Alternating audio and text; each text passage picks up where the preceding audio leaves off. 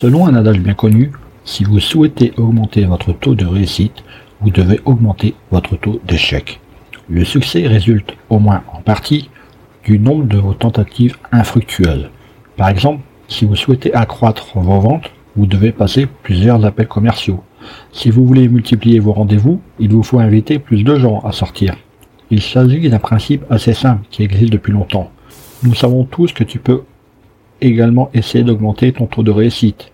Mais l'idée de l'épisode du jour est de s'en tenir à la notion d'augmentation du nombre de tentatives. Pour la plupart des gens, ce concept pourrait être une invitation à entreprendre, une chose pour laquelle ils ont des chances de succès raisonnables, puis de s'y adonner plus souvent. En effet, je t'invite à te lancer et entreprendre une chose tout en sachant que tu vas échouer. Marketing, études de marché, référencement, podcast, réseaux sociaux, monétisation. Le monde de l'entreprise n'est pas un long fleuve tranquille. Alors chaque jour, les clés du business vous permettent d'y voir plus clair avec des conseils et des astuces. Cet épisode est l'adaptation d'un billet de Steve Pavlina qu'on pourrait appeler Cesser d'être un germaphobe de l'échec, échouer volontairement. Je ne te suggère pas d'échouer délibérément si plusieurs investisseurs comptent sur ta réussite ou si les conséquences de cet éventuel échec sont considérables.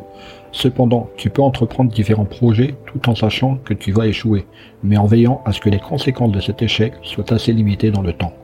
Tu peux, par exemple, essayer d'apprendre à jouer d'un instrument de musique sans avoir le moindre talent pour cela. Essaye de faire une tâche qui dépasse tes compétences techniques. Cherche un emploi, demande une promotion ou une augmentation de salaire, même si tu es conscient que la personne à qui tu le demanderas dira non. Invite une personne à sortir tout en sachant qu'elle déclinera ton invitation. Cuisine en essayant de suivre une recette qui dépasse tes compétences culinaires.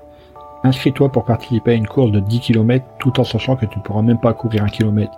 Puis cours la moitié d'un panier de maison. Il existe plusieurs avantages importants qui découlent du fait de se lancer sur un chemin en étant conscient qu'il ne mènera nulle part si ce n'est vers l'échec. Premier avantage, tu auras ainsi de l'expérience dans la gestion de l'échec. Désormais, tu sauras comment l'accepter et comment t'en remettre, et cela est tout aussi important que d'apprendre à gérer le succès. De plus, tu seras mieux préparé à gérer tes futurs échecs. Tu apprendras à t'en remettre rapidement et en tirer les principaux enseignements et à les mettre à profit. Deuxième avantage, tu développeras une plus grande humilité, ce qui te permettra de mieux gérer ton ego, de sorte que tu ne deviennes pas ni trop optimiste ni trop pessimiste. Sur le plan de la productivité, tu seras désormais cohérent et assidu dans ce que tu fais. Troisième avantage, tu te heurteras directement à tes limites et tu, tu te sentiras à l'aise pour les affronter au lieu de rester à l'écart de ton potentiel inexploité. Quatrième avantage, tu renforceras ta résistance face à ta peur de l'échec dans le futur. Cinquième avantage, même si tu échoues à accomplir une tâche, ton effort te permettra quand même d'expérimenter un succès partiel. Par exemple, si tu essayes de perdre 5 kg en un mois, tu peux échouer et n'en perdre que 3. Tu sauras mieux faire la différence entre un projet voué à l'échec et un autre qui connaîtra le succès. En outre, cela te permettra de mieux réussir quand cela comptera le plus, car tu pourras t'appuyer sur une expérience beaucoup plus grande. Tu réussiras donc plus souvent. Tu développeras une carapace plus épaisse, tu t'habitueras aux critiques et aux rejets des autres en cas d'échec, et tu pourras te lancer dans de grands projets sans te soucier de leurs opinions. Aux sept premiers avantages que je viens de donner, il faut ajouter le fait que tu deviendras plus persévérant. Tu te rendras compte que l'échec n'est pas aussi dramatique que les gens le prétendent. Environ 50 millions de spermatozoïdes ont échoué dans leur effort pour te créer, tandis qu'un seul a réussi. Cependant, que se serait-il passé si aucun n'avait voulu essayer sous prétexte que les chances de réussite, de réussite étaient infimes Neuvième avantage, tu t'habitueras à passer à l'action et à cesser de ruminer. Tu te libéreras de l'état de paralysie analytique qui te caractérise et commenceras à concrétiser les choses au lieu de te contenter d'y réfléchir et de les planifier. Avant-dernier avantage, tu découvriras de temps en temps que tu avais tort, mais tu réussiras aussi dans certains projets, même si l'échec semblait certain. Tu abandonneras tes croyances limitatives et tu auras une idée plus précise de ce que tu peux vraiment réaliser. De plus, tu découvriras de nouveaux talents, dont tu ne soupçonnais même pas l'existence. Tu comprendras que l'idée que tu as eue faisait du réalisme était en fait très pessimiste, et tu évolueras vers plus d'optimiste jusqu'à ce que tu y arrives. Dernier avantage, tu pourras enfin dire Hé, j'avais l'intention de faire ça, ah bah moi aussi j'y avais pensé, et le penser vraiment pour une fois. Il faut vraiment que tu fasses de l'échec ton ami. et le succès te suivra tout autant. En fait, il faut utiliser l'échec délibérément comme un outil d'entraînement, un conditionnement. N'échoue pas délibérément quand les, conséquences pourraient être lourdes. Par contre, accepte volontairement l'échec quand ses conséquences sont négligeables. Si tu t'engages dans un projet en espérant échouer, il y a plus de chances que tu échoues plutôt que tu n'arrives à atteindre ce but et tu espères, si tu espères réussir du premier coup. Ce n'est toutefois pas grave car le succès n'est pas le but dans ce contexte. Tu ne cherches pas à réussir cet exercice d'entraînement.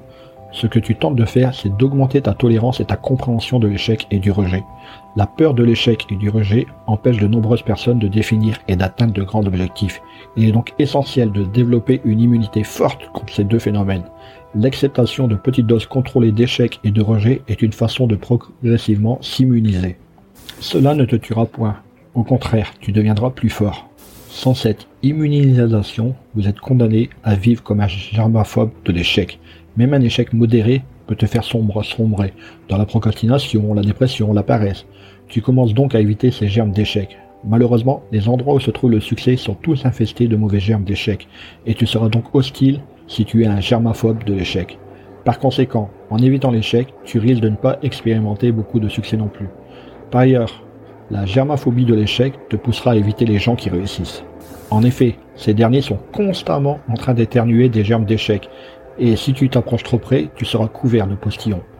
Tu devrais donc fréquenter principalement d'autres germaphobes de l'échec, et ce faisant, tu apprendras bien plus à éviter l'échec qu'à réussir.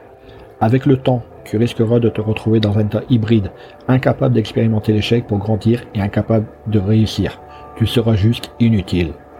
Il est plus facile d'inoculer petit à petit des germes d'échec plutôt que de faire face sans préavis aux plus grandes peurs de ta vie. En te lançant dans une expérience en espérant échouer, tu mettras ton ego en veilleuse. Tu n'es pas émotionnellement investi dans la situation. Imagine que tu invites quelqu'un à sortir avec toi alors que tu es sûr à 100% de recevoir une réponse négative, mais que tu le fais quand même, histoire de passer à autre chose si cette réponse s'avérait effectivement négative.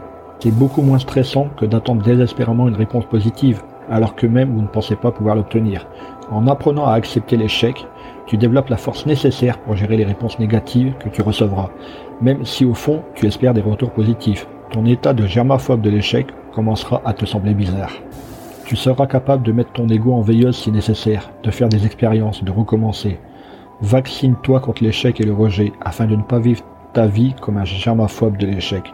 Pose-toi simplement la question suivante. Quel petit projet pourrais-je ne pas réussir aujourd'hui? Ensuite, travaille sur ce sujet précis. Amuse-toi à le faire. Donne-toi la permission de découvrir que l'échec n'est pas une chose monstrueuse et effrayante qu'il faut éviter à tout prix. Cesse de réfléchir et de concevoir la vie comme le ferait un germaphobe de l'échec. Allez, au boulot. Hé, avant de partir, j'ai une petite faveur à te demander. Est-ce que tu pourrais donner une note et laisser un commentaire sur ta plateforme d'écoute préférée? Cela permettrait aux clés du business d'avoir une meilleure visibilité et d'être accessible au plus grand nombre. Je te remercie. Allez, cette fois c'est vraiment fini.